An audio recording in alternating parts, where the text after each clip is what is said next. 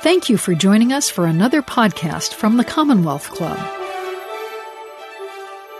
Hello and welcome to today's virtual Commonwealth Club program. I'm Melissa Caen. I'm a political analyst, a lawyer, and a co host of the podcast Get Out the Bet.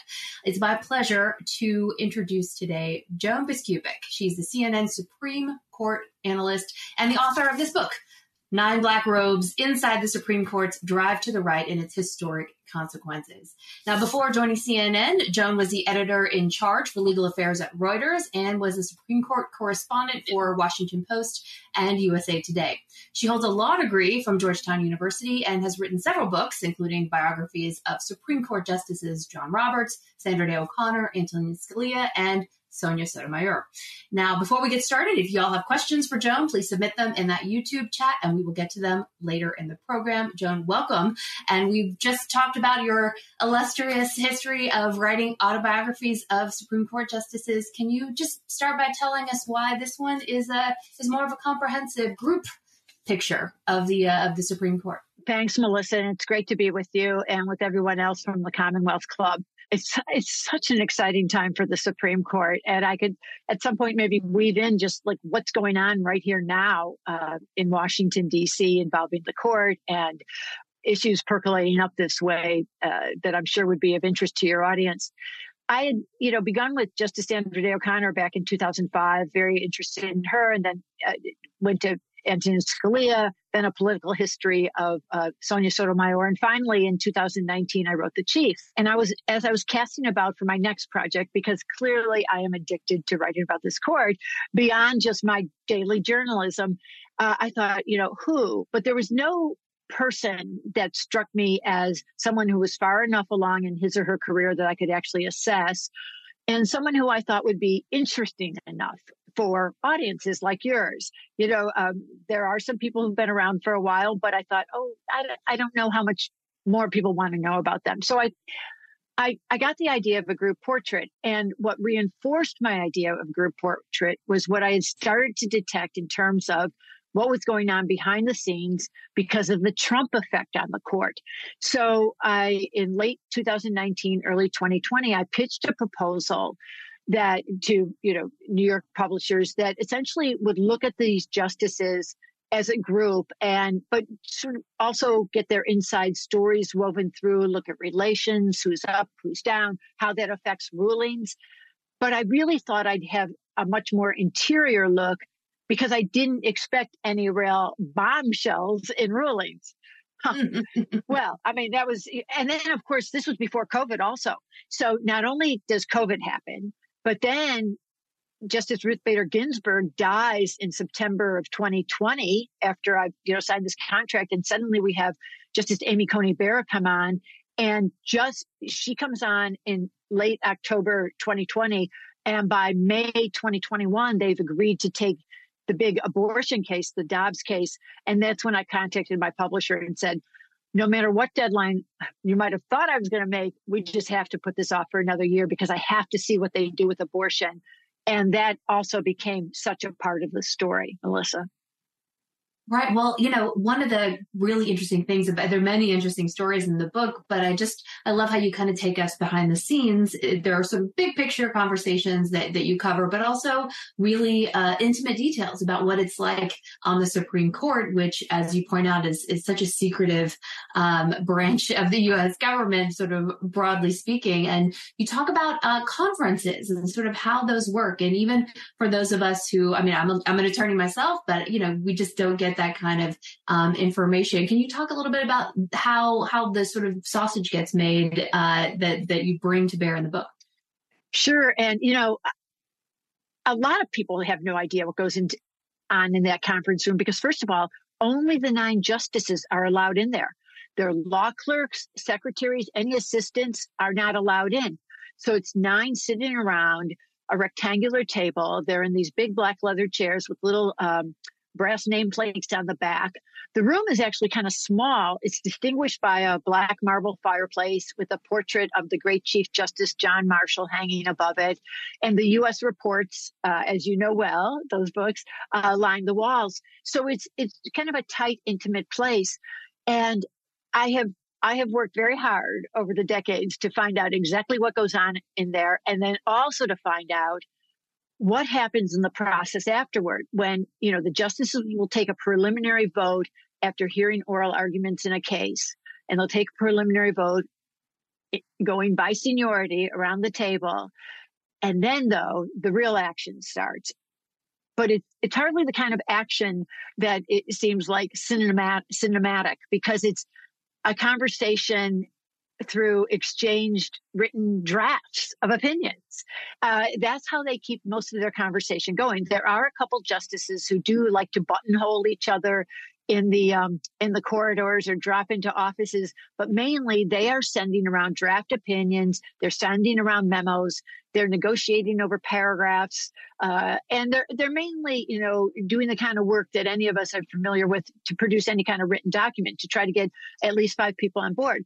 But the really interesting things happen when suddenly somebody might want to switch a vote or somebody persuades somebody to add something that would actually make an important difference in the ruling. And those kinds of uh, actions, I especially like to ferret out. Well, the other thing that, that goes on, I mean, in addition to these these conference meetings that are very secretive, is the you, you write about the clerk network um, that really allows a lot of sort of communications to happen between justices and and sort of allows certain things to take shape. Can you talk a little bit about that? Because that was really fascinating part of the book. Sure. Um, you know, and, and you you might have many lawyers in the uh, uh, audience as you are a lawyer. Uh, these these young law clerks are generally the, the cream of the crop. You know, they they have they're people who uh, went to you know premier law schools, mostly Ivy League law schools. They've been law clerks to lower court judges. They've uh, a lot of young lawyers consider this the golden ticket of the profession for a certain kind of uh, practice, mostly you know along the Acela corridor, as it's called out here, you know, the East Coast, but also also in big cities out west too. You know, people like to you know, tout credentials as a former Supreme Court law clerk. So it's a very competitive position, and each I'll justice, you know. yes, yeah, each justice gets uh, four law clerks, and they count on those clerks to help uh, do research, help write opinions, help uh, come up with different legal ideas. But they also, getting to your question about the network, they count on them to keep their ear to the ground. And some justices uh, like clerk intelligence uh, more than others. Uh, and I, I just loved one, one episode when I was reconstructing what happened in the Title VII case known as Bostock uh, versus Clayton County. That was the one in which the justices decided by a 6 3 vote to expand uh, the reading of Title VII of the 1964 Civil Rights Act to cover uh, uh, gay and transgender workers. So that was that was a big ruling, and uh, you know, Chief Justice John Roberts went with the majority at the outset on that one. He had a couple misgivings on some parts of the decision, but he basically wanted to expand uh, the interpretation of Title VII. And I asked one justice how how aware uh, they were about this. Um, and I found out that it was the clerk network who had passed on that his clerks were saying that the chief is open to this. By the way, I just caught myself as I was trying to describe something. I'll explain why I caught myself. I try to avoid pronouns of these justices, and I'll tell you why. There are only nine of us, nine of them. And uh, all the females are, of course, on the left, and uh, we've got five males and one uh, female on the right. And sometimes, you know, I I have access to many of the justices under lots of different terms, but often the terms involve not revealing who told me what. So I tend to be very careful about if I'm if I'm referring to an, an unnamed justice watching my pronouns because I could give a lot away given given given the the makeup of uh, male and female and also left and right everything else up there. They're just, uh-huh. you know, some people want to expand the court, you know, for for reasons of ideology and politics. I wouldn't mind expanding it to expand my source space. yeah, we don't want we don't want to, to have any issues. I'm sure it took you so long to get access to those sources uh, and get them to trust you. Uh, we we certainly wouldn't want to have any any impact on that. Um, and well, so one of the things, and, and we've got an audience question about this, and I have a question about this too. Is as we're talking about this, and people do take this very very seriously. Being a clerk, being a justice, oh, yeah. of course so, uh, how, and then you said before, you didn't think that a clerk or a justice leaked the Dobbs decision. What's your take on, on what actually happened there and, and how did that impact? You read a little bit about how that impacted the court and their um, cohesion.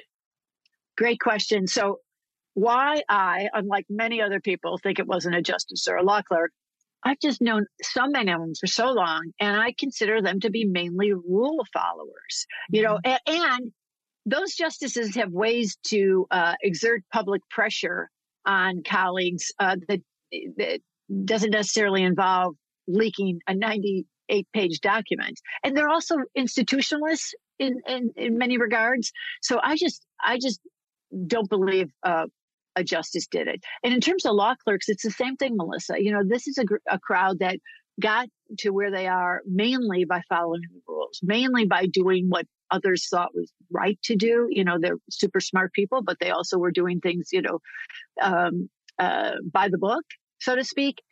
And so that's one reason I think that. The other reason I think is that it's a big building. It's got a lot of people had access to that opinion, you know, probably more than a hundred. And it was probably copied a lot, frankly. That was a February 10th draft and it became public on May 2nd. And I think, I think Politico got it, you know, at least a week before then.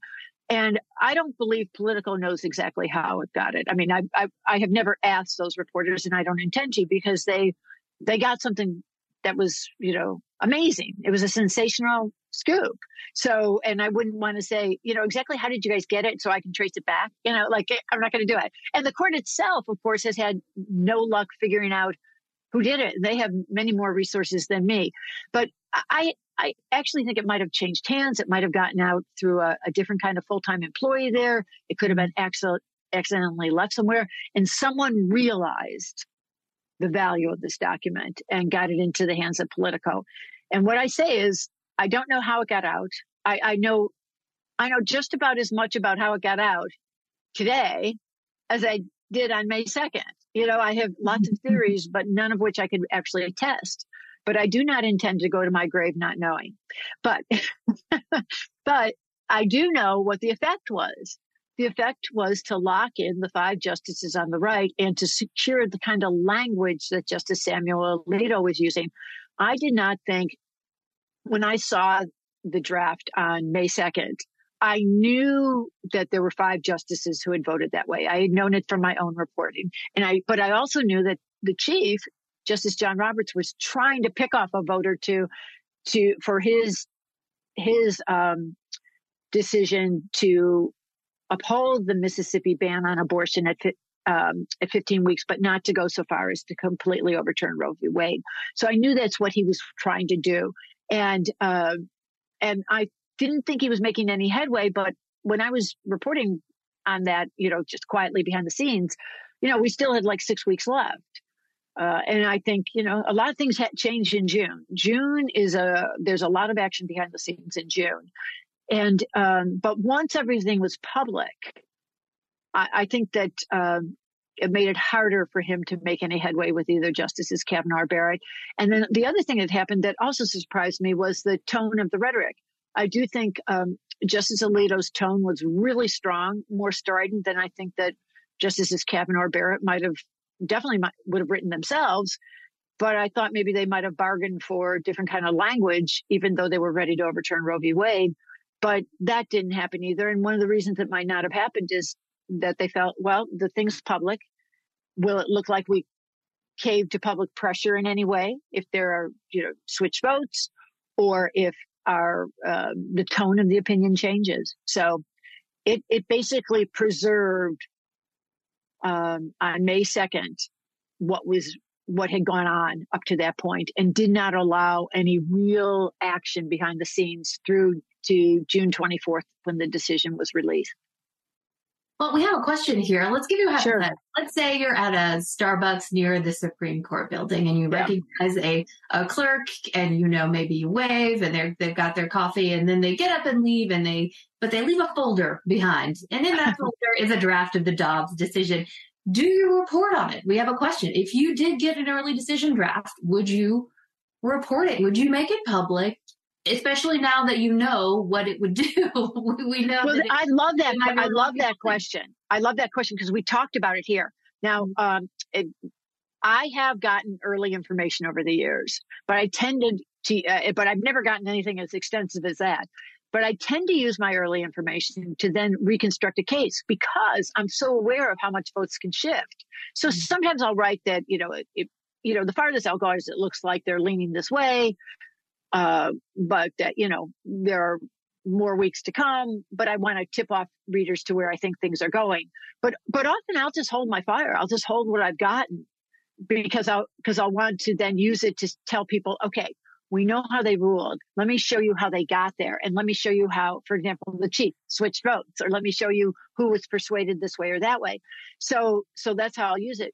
And my bosses, with whom I've worked on those kinds of stories, uh, we have at times had to weigh whether we um, when we when we come in with information if we've gotten something that no one else has when do we use it? And as i said we've tended to wait now so say i got access to that opinion say i was fortunate enough to have it delivered to a secure dropbox of sorts or find at the starbucks or whatever and i brought it back and i said look at this and i was able to tell my bosses this looks real based on you know some of the intelligence i've gotten from people inside the court. What do we do? And what we have decided, even though it, it mostly we've always held stuff until we knew exactly how everything unfolded, we we have said to ourselves that we would have run it because we feel like, and and I think Politico make, made the right decision. You know, I I know what happened, and I know what the effect of it was, but you know, we're in the news business, and this was such big news. It was just such big news what they were going to do, and um, that it would have it it it would have been hard not to run it. honestly, I thought it was fake. When I first heard about it, I was like, that can't be real because it's so unprecedented to have this happen. And you just, you just, you like to think that, uh, that they've got really good security protocols. But at the same time, my experience with judges and probably yours too is that they are not, uh, uh, lovers of technology. Let's just say that they don't, they don't like a lot of passwords and like, you know, uh, the kind of authenticator apps and stuff like that. So, um, it, in some ways, it's surprising that something hadn't gotten out before with everyone sending drafts back and forth. You know, Melissa, you just nailed it. First of all, I do have to say that before I got on this uh, call with you, I had one of the younger people in the office come in here with me. I said, just help me get set up, okay? I just have to make this work. I've been, it's just been such a big day. There are a million stories going on. Can you just help me get on? And and I am sure justice after justice after justice does stuff like that. You know, I don't want to. And, uh, uh, I used to not be as old as some of the justices, but now that they've gotten so young, I am as old as some of the justices. But still, I, I know exactly what you're talking about. And I, you know, they're practically still writing with quill pens. I mean, they do know how to, they do know how to do basic word processing, but you're right. Uh, you know, just, it's just, um, kind of a younger person's game in terms of tech, but with the exception, I should say, of, of all people, Clarence Thomas, who is, uh, right now the eldest of the group, he actually is very tech savvy, very tech savvy. He was the first one to telecommute. Yeah. Yeah. Interesting. That Have- has Are you aware of, with your contacts in um in the Supreme Court, have they told you about um additional security measures being put in Yes. place? The Pope Yeah, well, they're yes, they're definitely, you know, they're definitely trying to make sure this doesn't happen again. Can you imagine?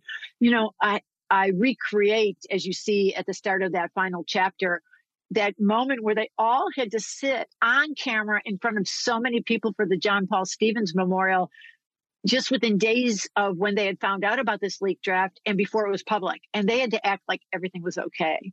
And i think how could they have done that? You know how but they um, immediately right as soon as they found out about it like a few days before Politico published it they immediately started trying to lock down computers and do different things. And in the marshal's report uh, that she put out in january about you know some of the very loose loose practices they had going about burn bags and number of copies and tracing copies and all that. They have tried to fix that.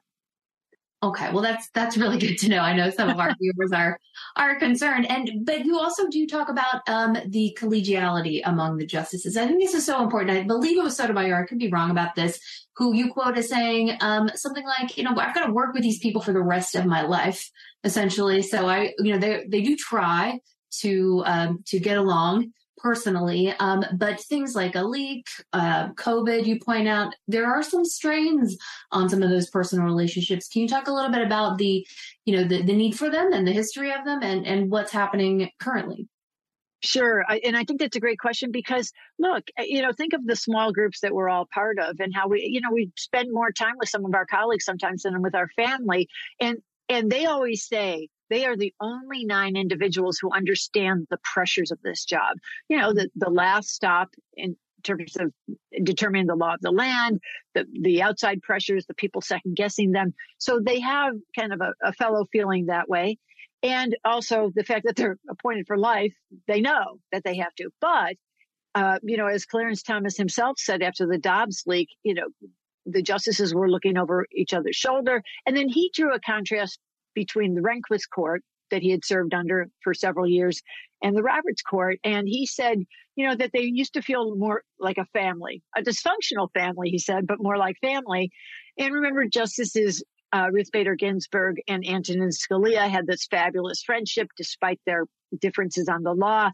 And you just don't have as much of that anymore. Uh, Justice Sandra Day O'Connor was great as real social glue, trying to always get the justices to, you know, go on outings together, play bridge together. She was the one who started the practice of having lunch together every day after oral arguments. She was, just, and uh, you know, she came to the court as a after being a politician in Arizona, uh, a state legislator, and she sort of under, she understood the importance of personal connections.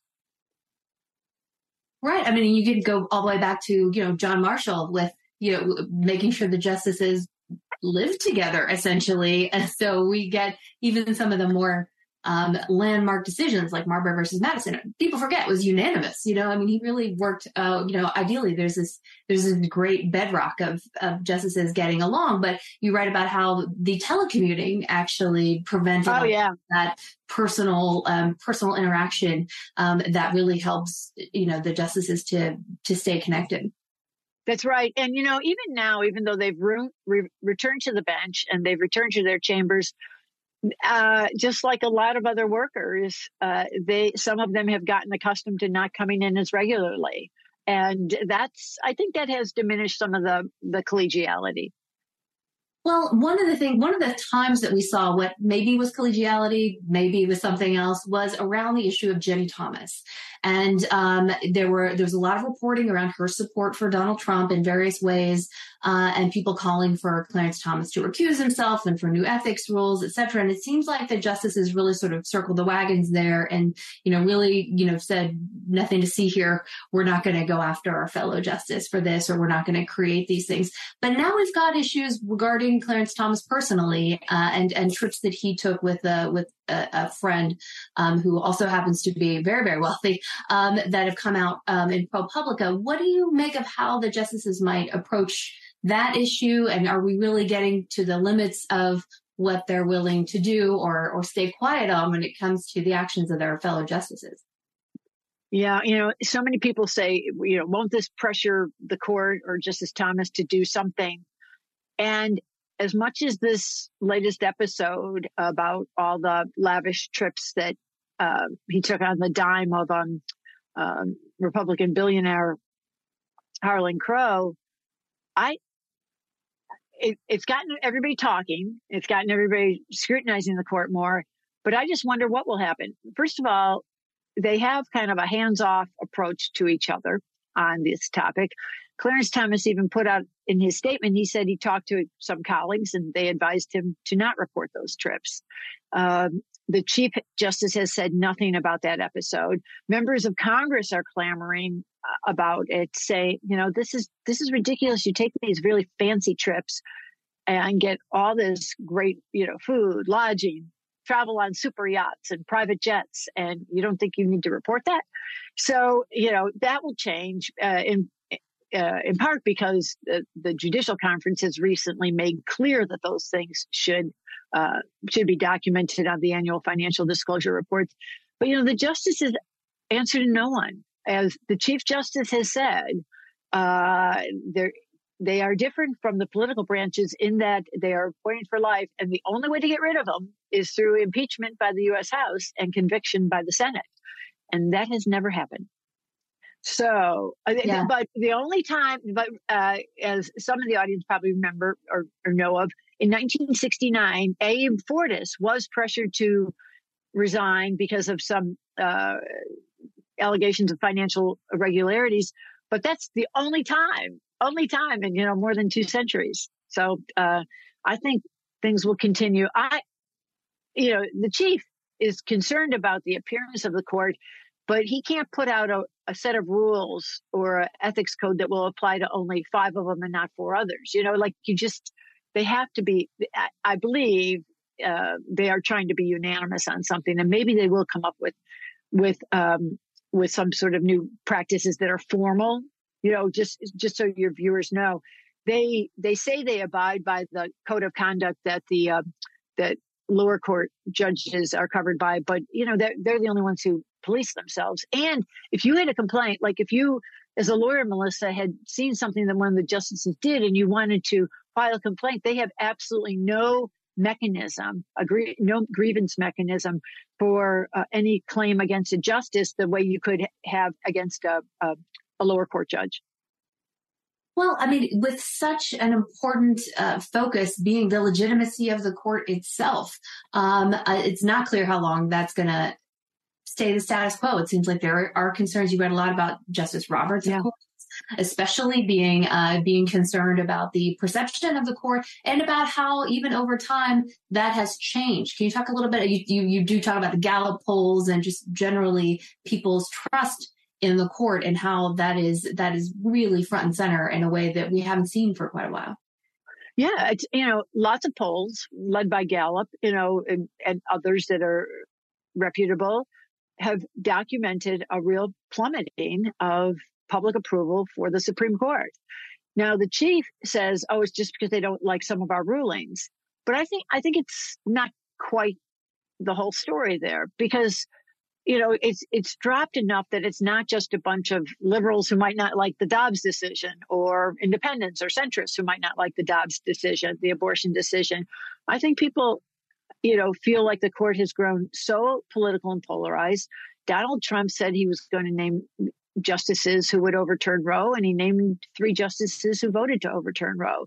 The the alignment right now between justices on one side and another and their their political identifications is like just a little too neat for people. I think you know the three liberals were appointed by Democratic presidents. The uh, the six conservatives were appointed by Republican presidents, and it used to not be that way. You know, Justice John Paul Stevens, who stepped down in 2010, had been appointed by uh, Gerald Ford in 1975, and he turned and uh, Justice Stevens turned out to be quite the liberal. Well, uh, you do talk about. Uh, I mean, you just were mentioning how difficult, if not impossible, it is to to remove a justice, um, but there is an issue, and maybe the justices are more aware of it now that um, we had the issue with Ruth Bader Ginsburg and her untimely death and how that impacted uh, the Dobbs decision and and really came at the end of what people had some people even maybe President Obama had been trying to yeah. urge her to do a little yeah. earlier so we could get a, a, a, liberal in her place. Can you, uh, you got very touchingly about um, Justice Ginsburg. Can you talk a little bit about that process and maybe how that has impacted the way other justices are viewing their own tenure on the court? Yeah, no, that that is a that's going to be a lesson that they'll all remember. Okay, so I'll just tell people what happened in 2013. By then, Ruth Bader Ginsburg has just turned 80 years old. She's just turned 80 years old and she's been on the court since 1993. So she's had a, a long run. And President Obama invites her to lunch, a private lunch. And I got a tip about that. So I followed up with her. And at first I could tell she was reluctant to talk to me about it. But then she said something about, well, I suppose the White House logs might be available. And I thought, I'm not even sure if they are for this one, but go ahead and tell me now anyway. And she said, you know, so he invited her over. She starts describing the soup they had, the fish they had, uh, that they ate. And it was, you know, this is just typical Ginsburg, who I, I cannot um, imitate her at all, Melissa, because she talked so slowly and mm-hmm. deliberately that I mean, in a way that I admired, um, but that there's no way I can mimic. But as she was talking to me, she mentioned that she hardly finished her soup when the president had basically finished his entire meal because she was eating so slowly. And she was, then she said, I guess I was done because he had better things to do anyway. But um, the mm-hmm. meal aside, I said, Do you think he was fishing for information about your retirement? And she said, No, I don't think he was fishing. I think he invited me because I like him and he likes me. I found out later that um, that indeed he was interested in her retirement plans, but just did not have the courage to say, "What are you going to do? What are you going to do? And do you need a little nudge? And is there anything else you'd like to do? You know, you're going to be 80. You know what? Or you you are 80. You know, any any way I can help you here? You know." And mm-hmm. so what happens? That was um, in summer of uh, oh no, that was in uh, you know in, in 2013. And then what happens in 2014? You know, the Republicans take back the Senate, and you know, and you have a Republican majority through to all of Donald Trump's tenure. And I think Ruth Bader Ginsburg, like many people, thought, well, she just had to hold on till the end of 2016 because Hillary Clinton surely will beat Donald Trump.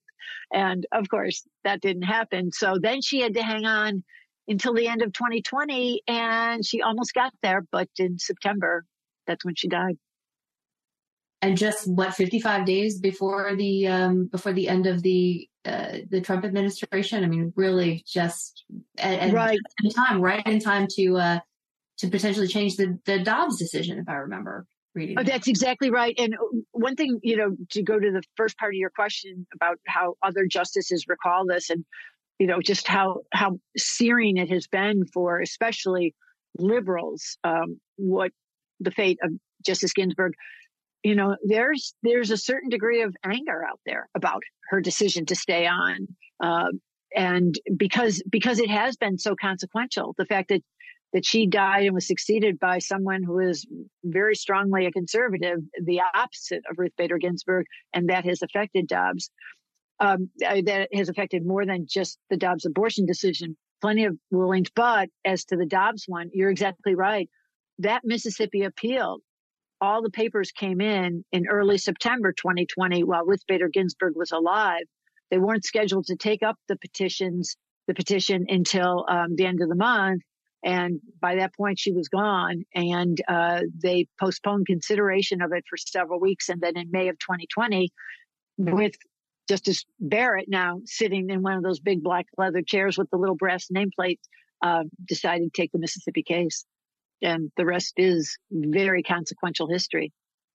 And you describe a lunch with uh, Justice Breyer, uh, very, uh, very vivid. I can picture it in New Hampshire, uh, where you you went to visit him and you guys had a had a chat about, and he was he seemed to be very uh, conscientious about making sure he didn't yeah. further change the makeup of the court. That's right. That's right. And so we're in 2021 and a lot of people were putting pressure on him to leave then. And he just, he felt he had two years at least because he thought he had until 2022 before the Senate makeup changed. And it turned out that the Democrats held the Senate, but you know, he didn't want to take a chance on that. But it was 2021 and he was under a lot of pressure. And I, um, uh, I love doing this. I just flew up to see him in um, New Hampshire at his summer home, and uh, I was very excited about getting him to talk to me because he was very helpful in in many regards. But he, um, I remember he he clearly thought he could he had enough time, and he did. He bet, and he bet correctly. She she did not. Her bet did not come in. You know, I mean, she lost that bet. Uh, it, it obviously, the conditions changed from when she first thought she uh, was taking a risk. But uh, Justice Breyer wasn't going to take a big risk. He took maybe a small risk. But then I don't know if you remember right away in January of 2022 is when he announced his retirement. So he wanted to make sure that he gave President Biden plenty of time to uh, find a successor, as he did in Ketanji Brown Jackson uh, a former Breyer clerk. So it that one that one worked out, and I think I actually think Justice Breyer was fine about how long he stayed. Uh, it was a really tough last term for him because like he lost on everything, but he's now, you know, teaching and writing and, uh, traveling and having a pretty good life. Oh, excellent. Yeah. So it's a really, it's a really neat story about just sort of him, a chief justice, just going down to the, to the restaurant. yeah. it's such a great visual. Um, and so we do have some questions here from the audience. One person um, wants to know, um, and, and this is actually a question I, I, had for later, but we'll go ahead and ask it now. It's, it's, it's what concerns you most about the future of the Supreme Court? Because you make it clear in the book that um, that as the dissenting justices in the Dobbs decision, you you don't think that the court is done with overruling prior precedents and and doing other things. So right. can you talk a little bit about what's actually coming, or what and what you think might be coming uh, later? Sure, and I think these are things that um, some in your audience can watch for. They uh, right now are considering a major decision, a major case involving racial affirmative action on uh, campuses from Harvard and University of North Carolina. Mm-hmm. And that's an area where I think we're going to see a reversal of some precedent there also. So that's a big case. We we still have some uh, religious discrimination cases coming down uh, the pike, uh, more voting rights cases what's interesting, we are in April and we have gotten no big rulings, nothing major, and nothing even like uh, better than really small minor. I mean, we they are so behind on decisions, and? I think it's because I, you know, that's a good question, and I think it's because they're really at odds. Mm-hmm. I think you're just you're just uh, I'm sensing much more dissension behind the scenes. I think June is going to be brutal for them, but uh, they have issued so few, so few opinions of note. And one thing that was very much preoccupying me today, and by the time many people see this video, maybe the case will have resolved itself. But right now, moving toward them is the dispute over medication abortion.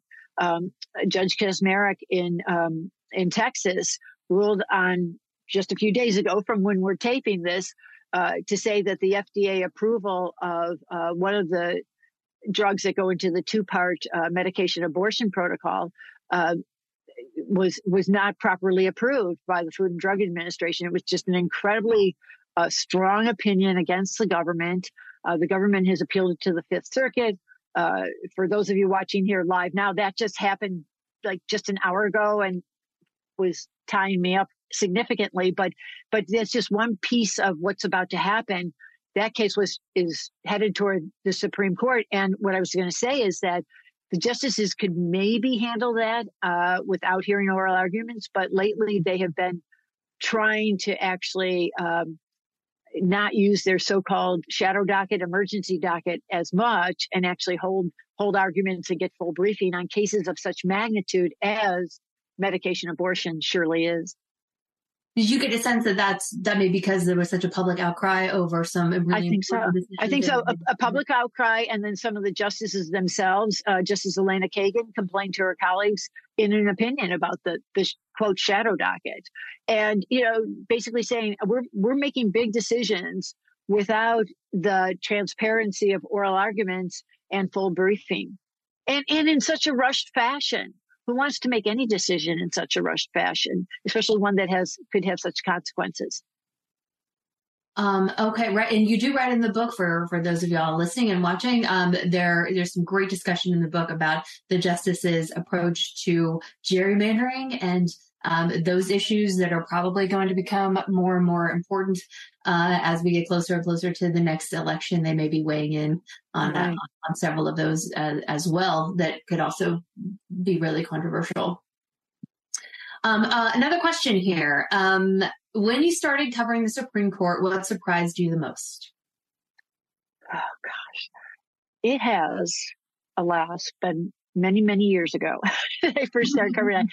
You know, I loved going up there. I mean, again, you know, just as much as I'm sort of addicted to writing these books, I, I keep changing news organizations, but never changing beats. I just really enjoy the, the atmosphere of the Supreme Court, trying to figure out the stories behind the stories of the cases. Uh, when I first started, I think the very first oral argument I saw might have been in late 87, early 88. And it was such a different court. I remember thinking, God, I can't, you know, some of these old men I can't tell from each other. You know, you just it was now we're, we've got such a diverse bench. It's it's easy to keep them straight, but it's it, it you know it's steeped in such history that I can appreciate, and uh, I I like that one case builds built upon another case, builds upon another case. So I enjoy that about it too. I guess um, in terms of surprises, um, you know how fluid. I learned how fluid the process is behind the scenes. I also learned how no matter how much I find out, there's so much more I don't know. And there's so much more that the justices themselves don't know. You know, you, uh, Melissa, you know, since you've read it, you know that there are a couple instances where I talk about switch votes and pacts between certain justices. And those are very hard to ferret out. And, and, you know, sometimes I can get information from former clerks. Sometimes I get information from justices, but I've found that um, sometimes these pacts are made just between two justices and the others don't know quite why they agreed the way they agreed. And, you know, when I discovered the double switch votes in um, that Chief Justice John Roberts engaged in for in the Obamacare case of uh, 2012, uh, you know, I I remember talking to many justices about that because that was a case that I really wanted to recreate uh, after the after the fact. And there was a, a, lot of bafflement still on the part of some of the justices about what exactly had happened and why. So, uh, you know, I don't know much about, uh, you know, you think you don't know what's going on. I know I don't know the full story of what's going on, but some of the justices themselves are even like, what happened? Yeah are they unnecessarily secretive? I mean, you you do write about how they're, you know, it's you know, you ask what kind of post-its do you use, and they're like, no, we're kids. I'm I'm I'm making that up. No, it seems like but it's almost like that. Yeah, yeah. Oh, the easiest questions. I can see why they wouldn't want um, the specifics of their deliberative process to be released, and I, I, I get that. I get that, especially since we saw what happened with Dobbs. I I understand that entirely but little things like exactly what kind of format are you going to use for the um, teleconference oral arguments now that you're in COVID? You know, what are you going to do? Can't tell you that. Uh, how many votes does it take to summarily reverse, uh, you know, a, a, lower court decision without oral arguments? And, you know, I had, I found out that was six. You know, I, I find out things, but, you know, what's, why can't people know that? Why wouldn't, you know, what's so hard about that? Or the, the other thing that, that really uh, can irk me and my colleagues is they don't want to tell you ahead of time where they're going to be speaking. You're like you're out of you're out and about so little, and we really want to see you. So at least give us a heads up so we can buy a plane ticket. You know, so so those kinds of things that I think I don't I actually don't understand why they don't want to be more helpful on the easy stuff because it would just buy them a little bit more goodwill. I don't think that they, they are def, they're many of them just feel like if they had heard me say, why don't they, why aren't they interested in obtaining more goodwill? They'd think we're not in the business of obtaining more goodwill. We're not in the business of trying to educate you or others. We're in the business of deciding cases. End of story. That's but, how but, I think many of them feel. But they are, aren't they? I mean, you know, I, like, I think so. They don't yeah. have an army, like you know, like exactly. Of course, that's what I think. Why don't you? You know, why don't you want to? Help public understanding of what you're all about. Why don't you, you know, engage more? And you're always going to, you're not going to like the c- critics on both ends. You're not going to like a lot of the people in the media. You don't even have to like someone like me. I get that. But can you just answer the most basic questions so that people don't get things wrong? You know, I, I always, I'll put in story. I like when I, um, you probably saw that CNN excerpted, um, three of the kind of scoopiest sections of the book. Uh, you know, and we did a lot of TV and, and uh, digital uh, attention around those. And in the one about uh, justices, uh, the chief justice working with Anthony Kennedy on a pair of gay rights cases, like I, I included a paragraph that said, it is hard to find out what really happened. And, you know, this is, this is how we find out. And it's limited because you have to, you know, because some other justices might not know. And I'm always very wary about being too chamber centric, you know, getting information from one or two chambers and not the others. So, you know, we often will, we, we make clear to readers as, when we can the, the limitations. And, you know, if I had a nickel for every time I had to put in the story, you know, the court declined comment, the court declined comment, Chief Justice John Roberts declined to comment again. That's why, you know, when we did hear from Clarence Thomas on his explanation on the travels with Harlan Crow, it was at least a step forward. But it was interesting that he said, you know, they essentially told me not to report him. But who, you know, that's then if you go back and you say, okay, well, who exactly? Well, that's all we're saying about that. You know, Yeah, who's they? yeah, right. Who's they? Who's they is exactly right. You probably saw in uh, in my acknowledgments, I sort of mentioned, you know, in addition to thanking all sorts of people in my life who indulged this pastime of mine, I mentioned how I've always had a mantra about the Supreme Court. This is your Supreme Court. But there was another mantra that had always, that more recently has been swirling in my head, uh, or another kind of line that I've thought of. And that came from when uh, a court official said to me when I was asking an incredibly easy question, all things considered, if we had wanted you to know that, we would have told you that. And I thought, what, an, like, why have that attitude? You are, you are part of the government. You are, you know, you have a, a public face. So anyway, you, but, but as I always do say, they, it, one thing that will get them together is they will close ranks against press inquiries the one thing they can agree on, sadly. Yes, right, right, right, right. Well, we do have a question here about about the justices and harassment. I mean, so there is, I mean, to some degree, you know, I don't blame them for not wanting to talk to the public. It has not yeah. gone uh, particularly swimmingly every time they've had interactions. And right. I'm thinking in particular the um, the attempt on Justice Kavanaugh. And right. Exactly. Alito said that he received death threats as well after after the decision was the Dobbs decision was leaked, and there was you know this idea of, among you know maybe some certain handful of, of folks that you could you could stop the ruling by you know by eliminating or attacking one of the justices to to change the um the the decision lines. And so I remember seeing video of Justice Kavanaugh's house. Uh, and, and I was surprised at that you just sort of walk out the front door and there's the sidewalk. I remember thinking like, you should be living in a volcano, uh, you know, inside of a mountain. You know what I mean? Like, I don't know. It's kind of a, and I don't know why I should be so surprised, but uh, but they actually, you know, are are somewhat have traditionally at least been able to sort of go through the world, stop by a Starbucks, but that seems to be changing. Yeah, you know, it, a lot of people didn't know what most of them looked like.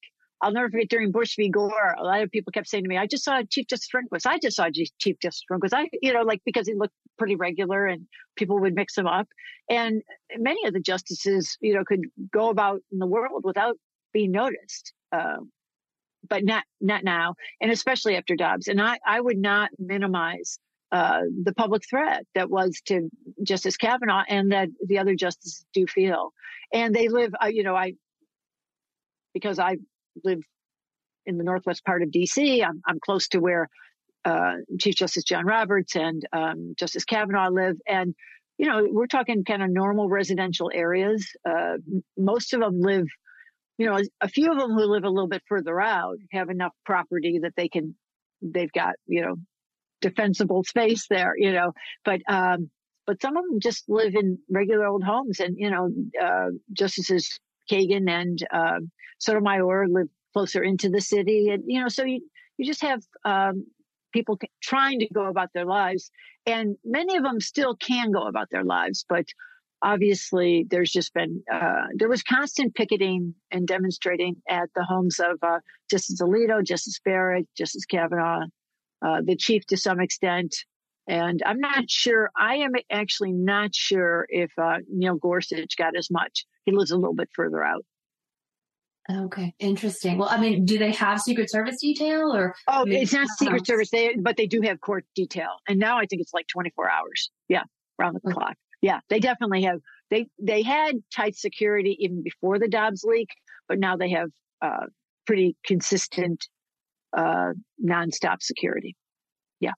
Good to know. Um, and yeah. well, one of the things you do talk about in the book to get back to the horse trading issue and sort of how interesting and, and, difficult it is to kind of untangle that. It, a number of your stories revolve around Justice uh, Chief Justice Roberts, and um, but does he still is he still able to do that now that he's sort of outnumbered? I mean, now that you got Amy Coney Barrett, really changed the dynamic of him being the the middle, uh, uh, as it were. I mean, I know he's not a centrist, yeah. but, um, but at least he was in a, a, position to really swing things. And now he can, as we've seen, be, him be outvoted. Uh, what has that done to the ability of the justices to to kind of negotiate and the chief justice to to try to to do what he feels is right? Yeah, no, it, it, he had a very strong hand especially in the uh, months between when Justice Kennedy stepped down in 2018 and Amy Coney Barrett came on in t- late 2020 because he was right smack at the center. And, you know, he's got the power of assignment too. And he's a very persuasive individual. Uh, he had argued 39 cases before the Supreme Court and, you know, just has a very strong, smart, strategic sense in dealing with people. Uh, but and he still has all those things but he has five to his right. So he has to essentially join them to work with them. He doesn't want to be a consistent dissenter that's for sure because if he's if he dissents he he can't control the assignment of the opinion.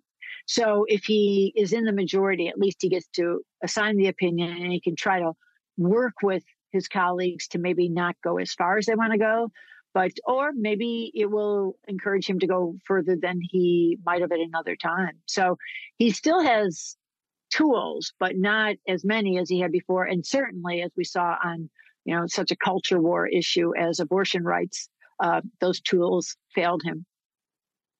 Um, and now, look, we know that the three of the justices that you write about um, were appointed by um, Donald Trump, and he's got his own legal issues uh, issues for now. Um, it's a little bit complicated there, right? Because they they have sided with the president on certain things, but but certainly not uh, when it came to say the January sixth issues and, and, and other election related issues in in 2020. So can you talk a little bit about sort of how that how that has, has shaken out, even though Trump calls them my my justice?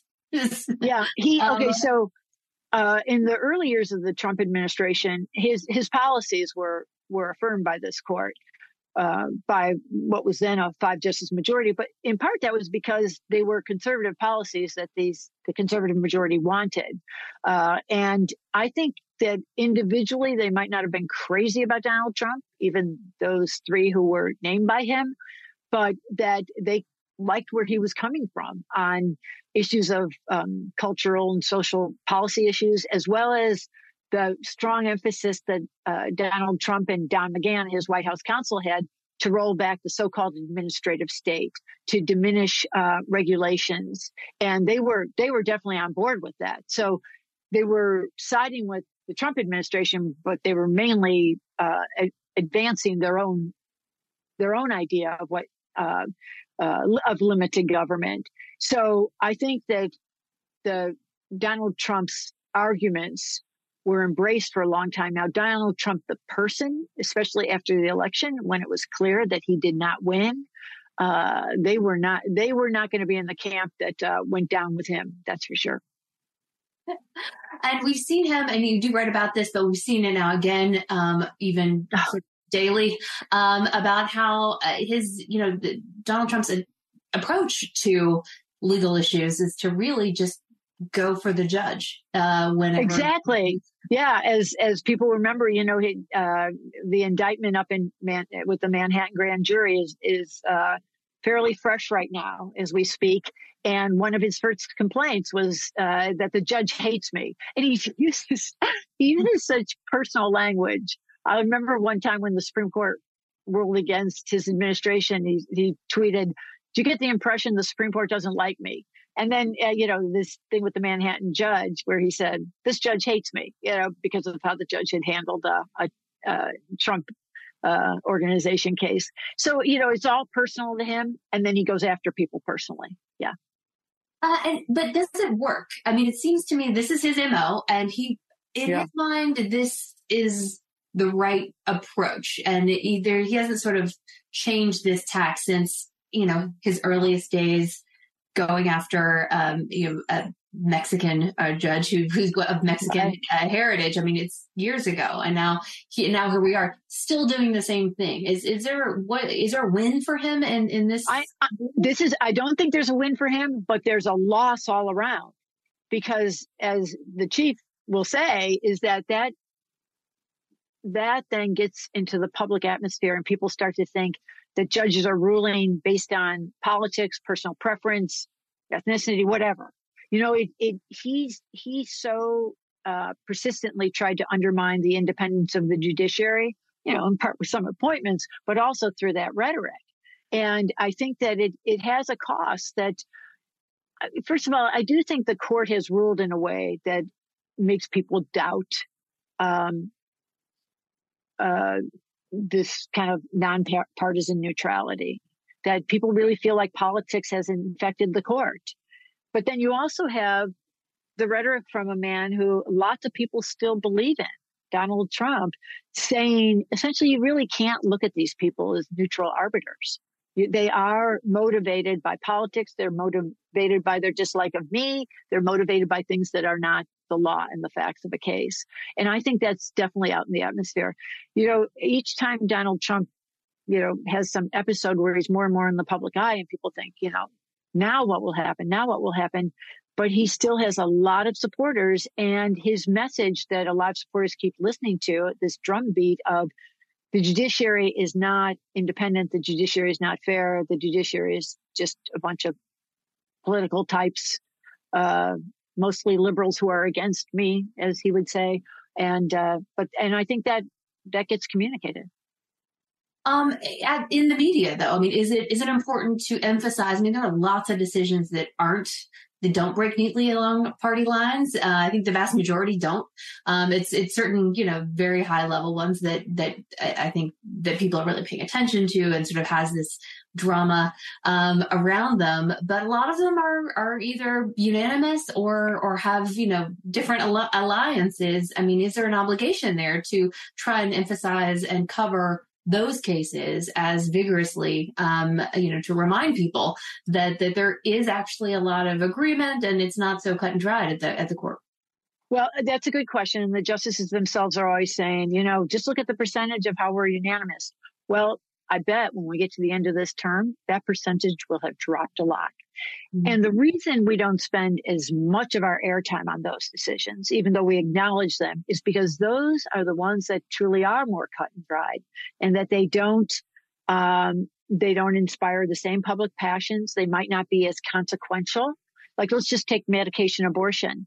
That kind of ruling right now that's, you know, so divisive out in the country is worth, you know, writing about and talking about so people understand what a close call that might be, just like the, you know, the abortion Dobbs decision.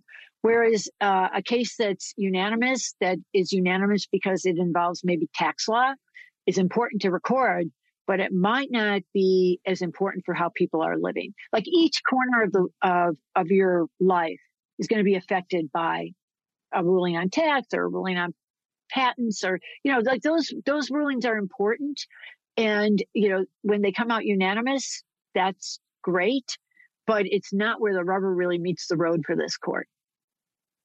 Gotcha. Okay. Well, we um we are still getting lots of great questions coming in. We've got this. Um, How many minutes do we have? Just so I know. We have like seven minutes left, so I'm, okay. gonna, get, I'm gonna get you like two more questions. Um, okay. A question here. Sorry, this is a little different. We're going to switch gears a little bit. It's a little more personal. Um, if you had the opportunity to interview a past or present Supreme Court justice, who would it be, and what would you ask them? Who's your your dream Supreme Court interview? Oh wow! Well, it, there would be many. I mean, a bunch of names just popped into my head. You know, like obviously the great Chief Justice John Marshall. Wouldn't that be great?